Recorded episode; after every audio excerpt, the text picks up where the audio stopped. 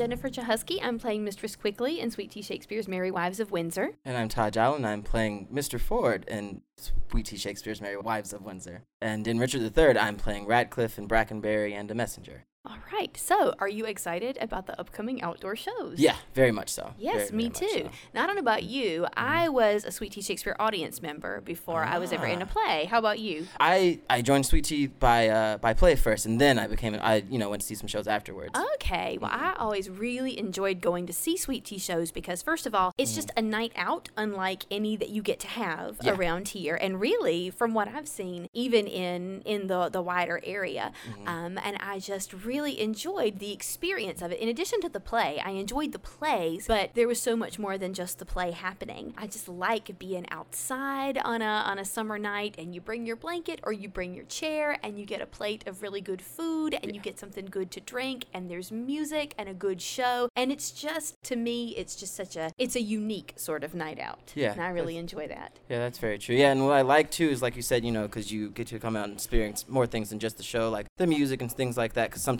you know, if, if you've never been before, you might not necessarily be expecting it, and it's like, Mhm. oh wow, there's a lot of music, you know, before the show even starts, you know, which allows you know more people to come and allows you to enjoy it and and you know get to meet some people and see that there's more to these people on stage than just acting, you know, and things Mhm. like that. And especially like you said with with the food and stuff like that, depending on the night, you know, you you might come and you'll get some food from a restaurant that you had no idea was in Fayetteville. and So now, you know, you've got a new place to go and try and things like that. And same thing with like either the beer and something like that. You might, you know, go and go to this brew house or something like that now. Mhm, Yeah, and one thing that people frequently ask me, especially when we're out at Fourth Friday and trying to uh, to let people know about the shows, frequently, you know, people come out with their kids, um, and sometimes they're very little, and they ask, "Is it okay to bring kids to this?" And uh, absolutely, Yeah, um, because if you have a four-year-old with you and uh, you're sitting on your blanket, and all of a sudden they start feeling a little bit antsy, you can just get up and walk around with them. If they want to look at a book or play with a toy, or, or they're just going to wiggle a little bit, it's perfectly okay. It's it's a, because Mm-hmm. Yeah. the atmosphere is just so so, So open. um, yeah, it's it's not as distracting as it would be if that child were in a traditional Right, theater yeah, seat and got yeah. the wiggles. Um, Mhm. and so I think that's that's a really good thing about it as well. I think again, even if um, if there's a family member who's maybe a little bit too young to fully follow the story, they can still enjoy the experience of being outside with their family and with this this crowd of people Most looking definitely. at this thing. Yeah, yeah, that's yeah, it's all great. I know